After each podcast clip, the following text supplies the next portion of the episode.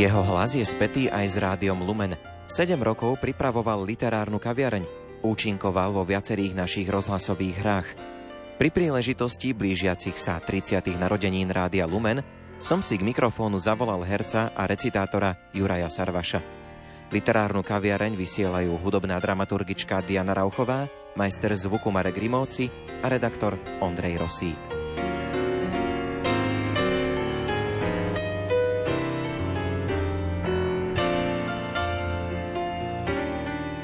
Scenárista, herec a režisér Juraj Sarvaš sa narodil 14. júla 1931 v Radvani.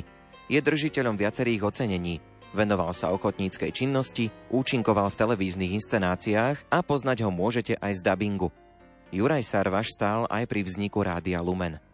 Som robil podpredsedu Rady pre rozhlasové a televízne vysielanie. Som mal na starosti všetky programy, všetky projekty, ktoré chodili. Ja som to preštudoval, samozrejme potom aj celým ansámblom. Keď prišiel návrh na Rádio Lumen, všetci poukazovali, čo Rádio Lumen, čo to má byť. Lenže ja som vedel, že to je Banská Bystrica. A vedel som aj to, že aj v tejto Kapitulskej ulici som rástol. A vedel som, že tu bude Rádio Lumen, tak som zabojoval, silno som zabojoval, aby som Rádio Lumen tu presadil. A s prvým riaditeľom sme si sadli na jeden obed, kde som všetko presne riaditeľovi povedal, čo treba, ako treba. A takto sme sa dopracovali to, že sme udelili licenciu, ktorá, chvala Bohu, funguje až dodnes. Pripravovali ste aj 7 rokov literárnu kaviareň. Marek Fajnor, môj poslucháč, on tu robil externého redaktora. A raz mi tak hovoril práve on, že je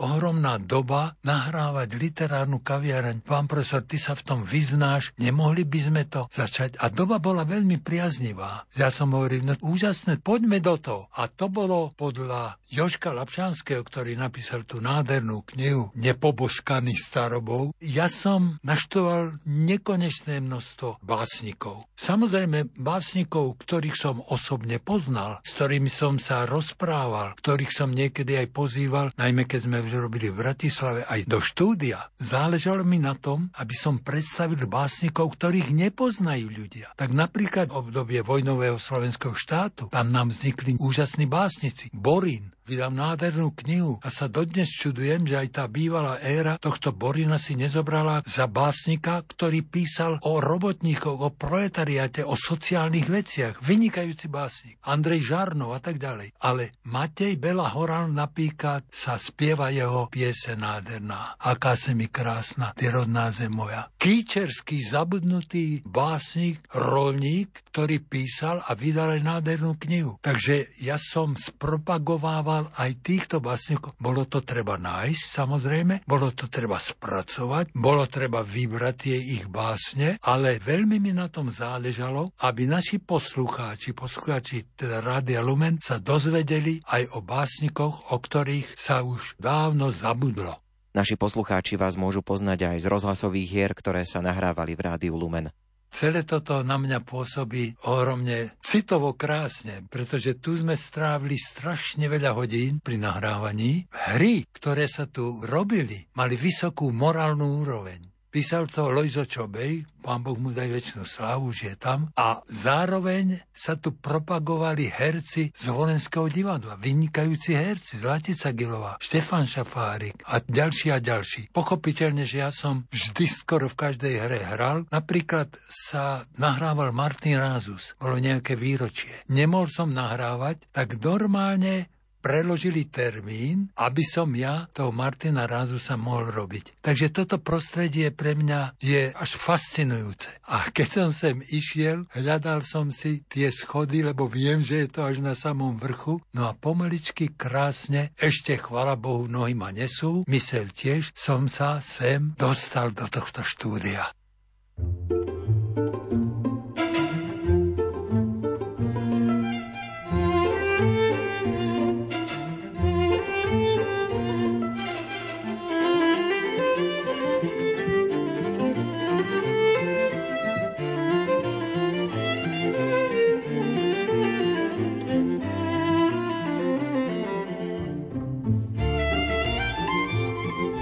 Rozhlasová hra Doloróza hovorí o Michelangelovom súsoší Pieta, ktoré umelec vytvoril na počesť sedembolestnej Panny Márie. V ukážke budeme počuť herca Juraja Sarvaša v úlohe Sangala.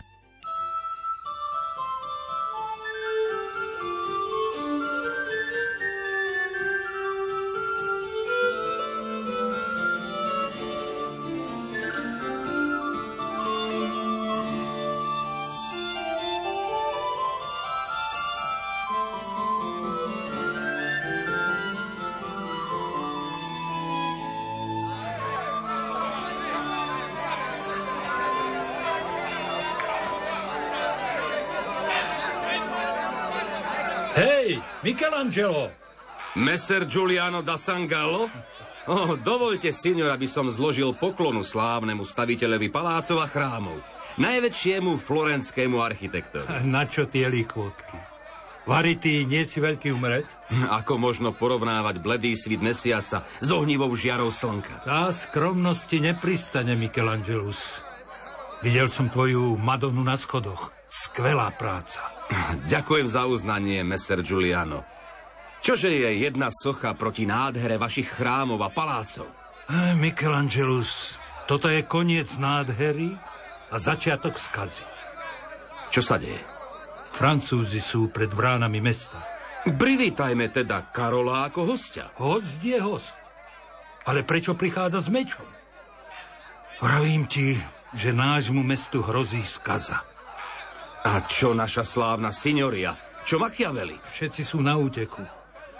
Tu vládne už iba Savonarola. Chce viesť ľud proti Francúzom? Zbláznil si sa. Ten pochabý mních im prvý otvorí brány mesta. Nemôžem tomu uveriť. Počkaj do zajtra a uvidíš. A čo urobí messer Giuliano? Mám už pobalené veci. Keď sa zvečerí, sluha osedlá kone. Giuliano da Sangallo chce opustiť Florenciu?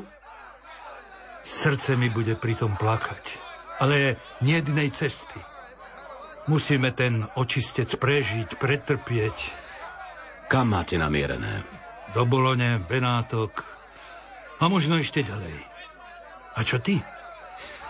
Ja budem na hradbách so zbraňou v ruke brániť svoje mesto. Čože už ubrániš na hradbách, keď zradné duše otvoria Karolovi hlavnú bránu? Radím ti, Michelangelus, ešte dnes v noci ujdi z mesta. Ja mám újsť zo svojej Florencie? A kam? Hocikam. Budeš vyhnanec, tulák bez domova, ale slobodný. Vieš čo? Choď do Ríma. A čo tam? Ohlása u Lorenca Medičejského, ten má rád umelcov. Keď mu poviem, že som z Florencie, hodí ma do žalára. Či sa nepamätáte, messer Giuliano, ako mu naša signoria uväznila dvoch stríkov? Al diavolo. Ale aj tak choď do Ríma. Tam sa ten Karolo Francese Gatto neodváži. A pri svätej stolici sa pre dobrého sochára vždy nájde robota. Alebo zaklop u Jakopa Galio. Ten má tiež rád umelcov. Tak... Adio, Michelangelus. Adio, messer Giuliano.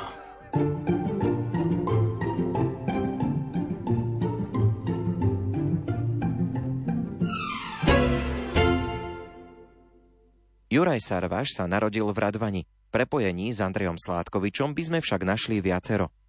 Sládkovič bol 8. dieťa z 13 detí. Ja som bol tiež 8. dieťa, posledné z tých 8 detí, čo sme mali v rodine. Dvaja zomreli v prvej svetovej vojne.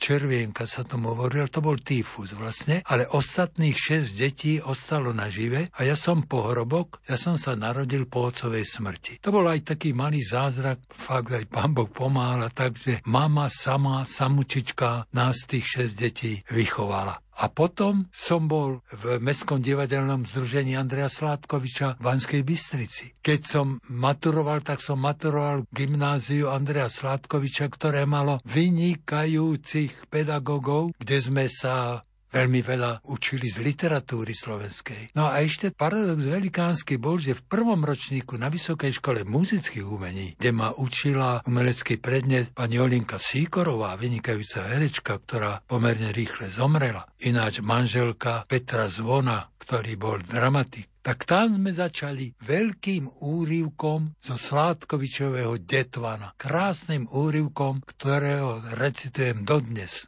Čo teraz rád čítate? Moja literatúra siaha do dávnych čias. Nepovedal by som len, že do štúrovského obdobia, ktoré je najväčšie obdobie, básnické a vôbec aj národné. Aj v tomto období týchto štúrovcov hľadám ešte stále, a už ich mám dosť preštudovaných, hľadám tých neznámych básnikov. O Štúrovi sa hovorí, že bol predovšetkým ako národný buditeľ, politik, on je výborný básnik. Ja som objavil jeho básne krásne, rozlúčenia a tak ďalej. Samozrejme, Boto, to je jasné, Samochalúbka, jasný. Tam boli napríklad bratia, ktorí boli farári na východe a oni dopisovali Štúrovi do jeho slovenských národných novín. Krásne články. A s tým, čo sa ja zaoberám dodnes, súčasných básnikov, no básnikov, ktorých som veľmi dobre poznal a poznám aj teraz. Posledný veľký básnik, ktorého som mal v literárnej kaviarne, Mikuláša Kováča, ktorý nám pomerne odišiel, zavčasu vynikajúci básnik, Rufusa, keď nechcem spomínať všetkých básnikov, Jana Kostru, Vojta Mihalika, Mira Válka, to všetko som mal v tejto literárnej kaviarne s tým, že som vedel, ktoré tie jeho senzačné, citové básne treba pre poslucháča vybrať. Stále sa k tomu vraciam. Stále ich naspamäť recitujem. Posielajú mi básne, najmä poetky. Dostávam celé zbierky. Dokonca som už teraz recenzoval poetke Vlasty Čupkovej, Anke Drevickej, ďalšiu zbierku básní. Čítam, je taká príloha teraz v Slovenských národných novinách, čítam tie básne. Láska sa na nič nepýta.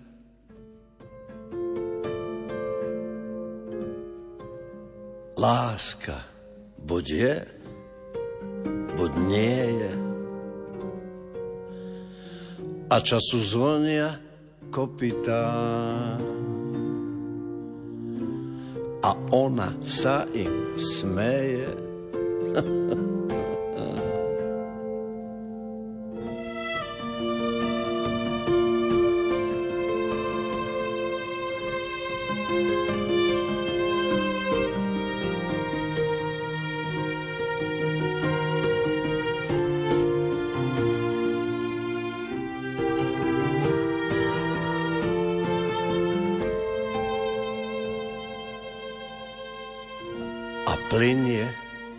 Plynie potichu,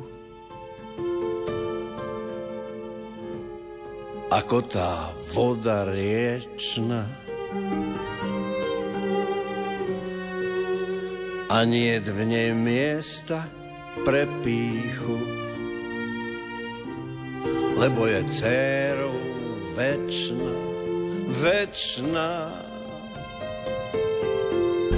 Láska sa noci nebojí, svietia jej hviezdne roje a v nepokojnom pokoji verne si koná svoje.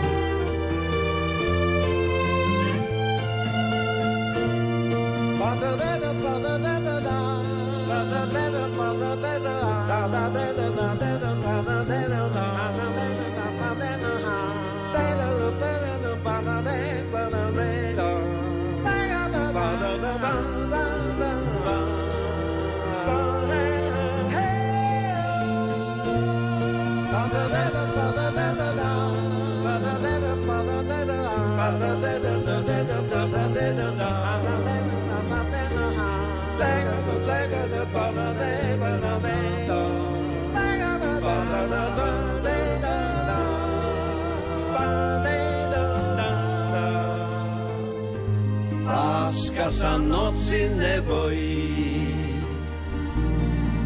svietia jej hviezdne roje a v nepokojnom pokoji verne si koná svoje.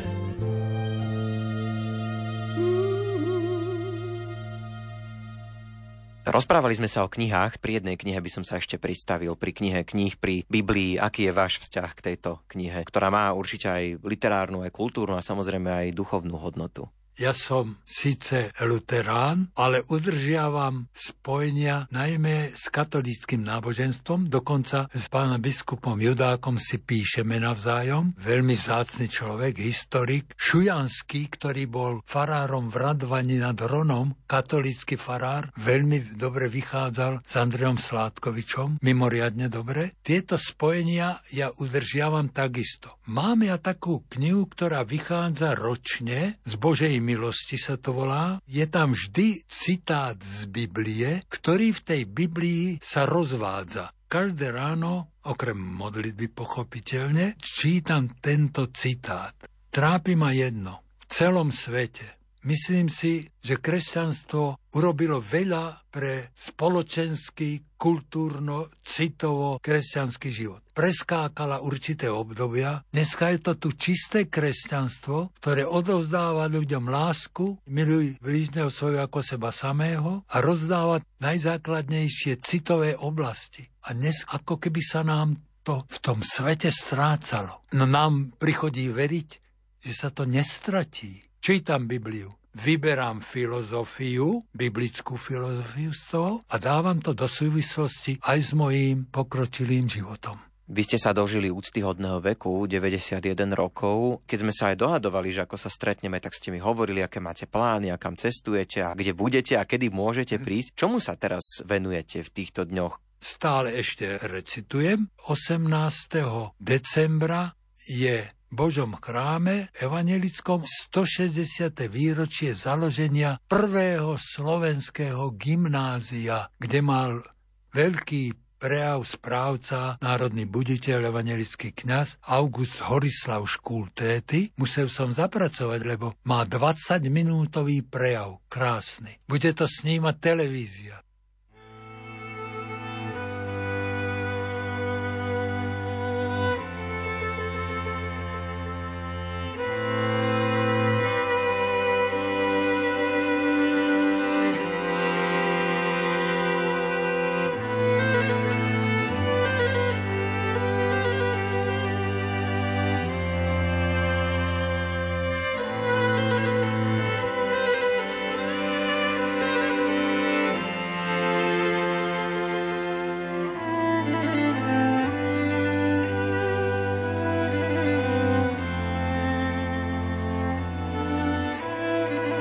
Opäť budeme počuť Juraja Sarvaša v ukážke z rozhlasovej hry Zapál láskou svet o príbehu svätého Františka Ksaverského.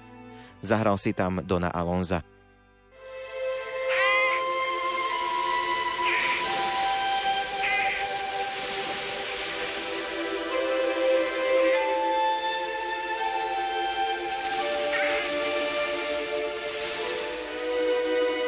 Dovoľte, aby som sa vám predstavil, señor Alonso. Som páter František. Teší ma. Vy ste benediktín? Nie, patrím k novej reholi jezuitov, ktorej hlavným cieľom je šíriť vieru. Takto vás čaká bohatá žatva. Južne od Indie je veľký ostrov, volá sa Ceylon. Nežijú tam ani mohamedáni, ani brahmani, iba sami pohania. To tam tak dobre poznáte? Bodaj by nie. Bol som v Indii 5 rokov guvernérom, no a po trojročnej službe v Brazílii ma veličenstvo opäť posiela do Goji. Moje meno iste poznáte. Kto by tu v Lisabone nepoznal Dona Martina Alonsa? Toto sú moji spoločníci. Lodiar a obchodník Don Pereira. Teší ma, pane. A toto je doktor Kosmas Saraiva. S ním musíte byť za dobre, ak chcete prežiť túto namáhavu a nepochybujem, že aj dobrodružnú cestu po mori. Budem sa usilovať. Ešte ste neboli na mori, otče? Žiaľ, nemal som príležitosť. Tak sa len pokorne modlite aby ste to v zdraví prežili. Modlitba je náš chlieb každodenný. Vy ste ten nový pápežský nuncius pre Indiu? Áno. Sveté ofícium mi poslalo takýto dekret, ale ja chcem byť predovšetkým misionár. A kde máte svojich sluhov? Nemám žiadnych sluhov. Iba dvoch reholných bratov. Ale to nie je správne, aby pápežský nuncius nemal dôstojný sprievod. Potrebujete osobného sluhu v uniforme, ďalej lokaja a nosiča. Nepotrebujem žiadnych sluhov. Na všetko si stačím sám. Môj milý páter, takto u našich osadníkov a domorodcov nezískate nejakú úctu ani autoritu. Nebudú vás považovať za duchovnú osobu, iba za obyčajného tuláka. Ja si myslím, pane, že skutočnú autoritu misionár nezíska povýšenosťou a pýchou. Skôr tak, že si sám operie svoje šaty a uvarí krupičnú kašu bez toho, aby obťažoval iných, a ak sa bude obetavo starať o službu dušiam. Čo na to poviete, Don Alonso? Poznal som takých idealistov, ale po stretnutí s indickou realitou ich to nadšenie veľmi skoro prešlo. To nadšenie prejde naivných romantikov už počas plavby. Nedôverujete našej lodi? Moje Santiago je dobrá plachetnica. Preplával som s ňou kus sveta, ale... more je nevyspytateľné. Aj ono je Božím služobníkom. Čudný služobník. Vrtošivý, zákerný a nevyspytateľný. Ako niektorí ľudia. Milý páter, poznal som chlapov, ktorí by za kus striebra alebo hlt pálenky zabili aj vlastnú matku. Ale more... je ešte ukrutnejšie. Veď ho už celkom nevystrašte, señor Pereira, aby si to napokon nerozmyslel a nezutekal z lode. Daromná námaha, pane. Ja z mora vôbec nemám strach. Len či to poviete aj o pár týždňov, keď vám začne skrúcať žalúdok a oči vám vystúpia z jamiek. Ak ma Boh povolal na tú cestu, verím, že mi dá aj silu, aby som ju prekonal. Kedy vyplávame, domine guvernér? Kapitán povedal, že až nám nebo zošle priaznivý vietor. Je začiatok apríla, najpríhodnejšia chvíľa na plavbu. Ak sa nám do plachiet oprie monzún, poletí Santiago nad vlnami ako morská čajka. Zdá sa, že ten dobrý vietor je už tu. Pozrite, ako nadúva plachty. No, vďaka Bohu. Dám príkaz kapitánovi, aby zdvihol kotvu. Takže šťastnú plavbu, pán apoštolský nuncius. Aj vám, excelencia.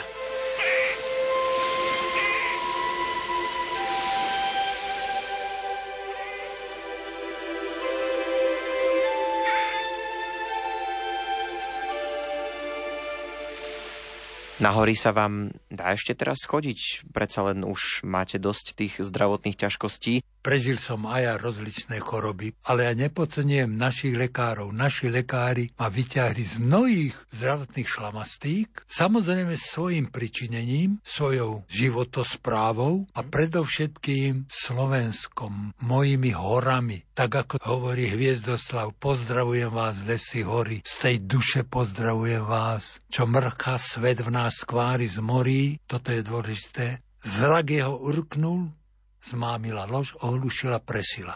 Takto som sa ja dostal aj čo sa týka mysle. Nemal som výpadky. Takže ja verím, že kto vie spojiť Božiu múdrosť s tou ľudskou múdrosťou, takže sa dá dožiť takéhoto veku. Najmä preto, že každé ráno modlím, stál som, nohy ma nesú, musím ich opatrovať. To je nie len také, ja to dávam aj ako príklad. Studenou vodou kľby si treba ráno osviežiť. Keď som začal učiť na Akadémii umení v Banskej Bystrici, ale zároveň som bol jeden čas aj riaditeľom divadla Jozefa Grgoratajovského, kde som začínal, ale vtedy bola spojená aj opera, štátna opera Bystrická. Ja som tu existoval od detských čias, kde som vždy, každú voľnú chvíľu, ktorú som mal, som sa venoval horám. Bolo to spontánne najprv ako decko, ale tá spontánnosť prešla do priamého spojenia sa. Ja aj na liečenie, keď som išiel vždy v horách, v Brusne, v kúpeľoch, v bardejovských kúpeľoch, vždy som spájal kúpele s horami.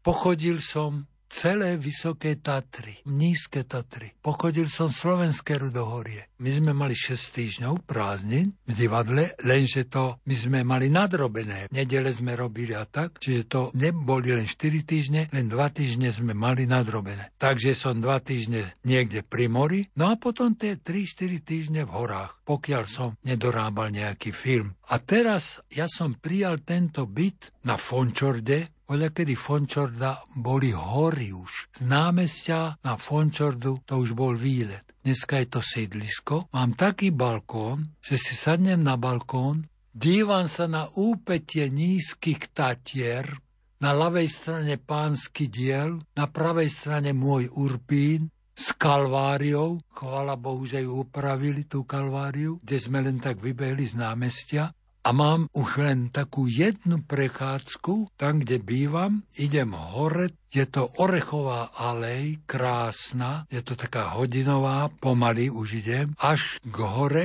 Kedy som behol do tej hory, dnes už musím dávať pozor, pred horou sa pekne obrátim a tou alejovou, Orechovou idem pekne naspäť domov. Úžasné, že mám jedno miesto, kde sa dívam na jedno pohorie, volá sa to hrb, to je stred Európy a z hrbu sa potom ide takou horou cestou na Ľubietovský Vepor. A to mám z tejto výliadky pred sebou a prichodí mi všetko na um, všetky krásy, ktoré som ja zažil. Chvála Bohu, ani medveďov som nestretol, hoci som chodil veľa sám, videl som aj stopy, to je pravda, ale tým, že som aj zaspieval si, keď bolo treba, takže mám tieto krásne spomienky a neľutujem ani jedinej chvíle, čo som strávil v horách.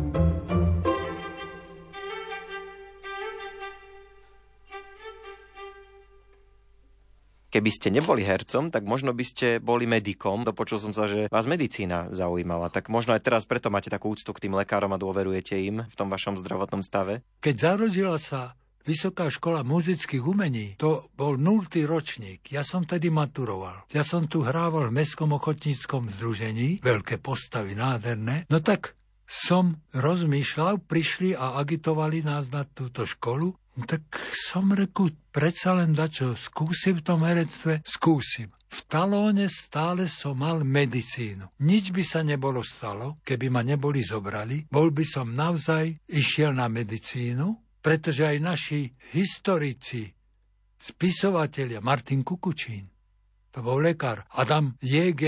na Orave, to bol lekár, Ivan Stodola, lekár, dramatik. Čiže dalo by sa aj v tej medicíne pôsobiť, aj hoci len písať, ale dalo by sa takto pôsobiť. Medicína ma veľmi, veľmi zaujala už aj preto, to v knihe mojej Príhody Kamelota, tam som to opísal, keď som mal 4,5 roka, tak v Radovaní nad Hronom, tam som chodil za starou mamou, na Hradskej, to sa volá, kedy Hradská volala. Dneska je to ako diálnica, alebo ako, ale to bola Hradská. Tam išlo jedno vojenská cindapa, ja som išiel od pekára, rošteky som si niesol a táto cindapa ma zrazila a keď ma došikovali, moja mama kopala v záhrade, vybehla von, tam išla spätná Červený kríž, tiež vojenský, lebo v Kráľovej Kráľová bola spojená s Radvanou, tam bola autorota. A doviezli ma pred pána primára, aj na toho s láskou spomínam, doktora Daniela Petelena, položili ma na stôl a pán primár Petelen sa pustil do ťažkej operácie, oky rozbité, nohy dolámané a ten ma Božou pomocou zachránil, hoci som mesiac v kóme ležal, neboli antibiotika, neboli nič. Aj to je Božie znamenie. Anjel bol pri mne.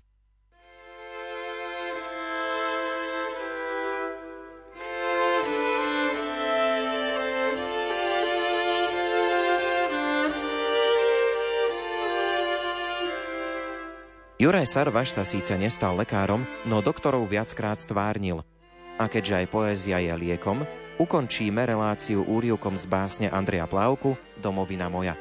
Recituje Juraj Sarvaš. Ty domovina moja plná krásy, čo z hôr a dolín veniec uvila si a s tužkami riek si ho vyzdobila, ako sa zdobí pri nedele milá. Cez tvoju lásku na svečíri hľadím, znova sa cítim veselým a mladým pre tvoju pieseň, krásu tvojej jary, pre život v ľude, nikdy neskonalý. Hodná si práce, seba žertvy boja, ty domovina moja.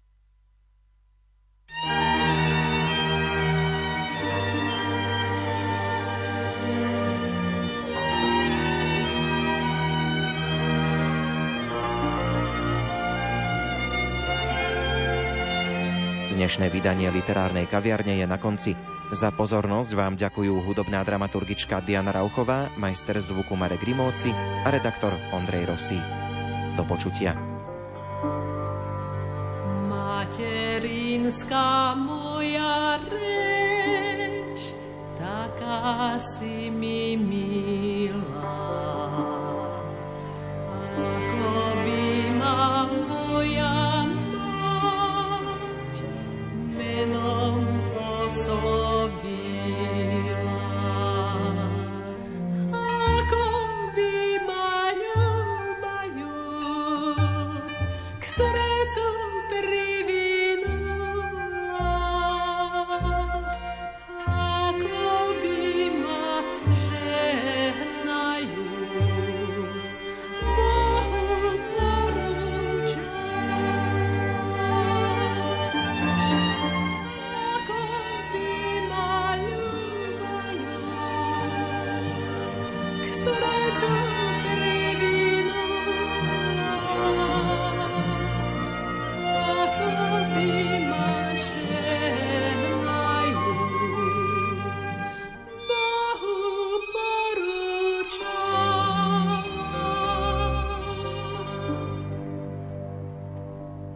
Materinská moja reč, reč mojej očiny.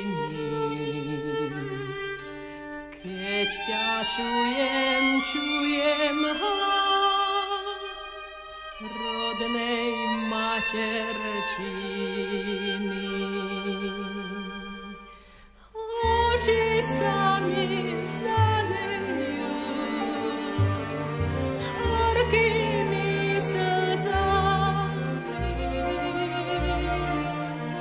srdce sa poteší, že je Boh nad nami. Oči sa mi zalejú,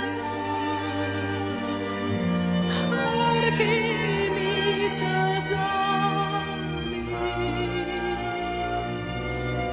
srdce sa